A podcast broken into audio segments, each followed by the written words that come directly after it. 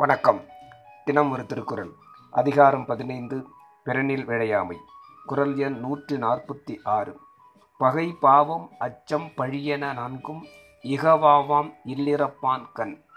பொருள் பிறன் மனையாலை விரும்பி வரைகடைந்து ஒழுகுவானிடத்தில் பகைமையும் பாவமும் அச்சமும் பழியும் ஆகிய நான்கும் விட்டு நீங்காவாம்.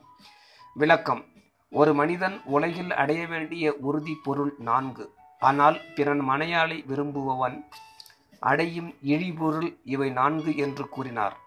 மனிதன் எல்லோரையும் நேசித்து அன்பும் நற்செயலும் உவகையும் புகழும் அடைய வேண்டும். ஆனால் இவன் அவற்றுக்கு மாறான பகை பாவம் அச்சம் பழி ஆகிய நான்கையும் அடைகிறான் என்று குறிப்பிடுகிறார் திருவள்ளுவர். நன்றி.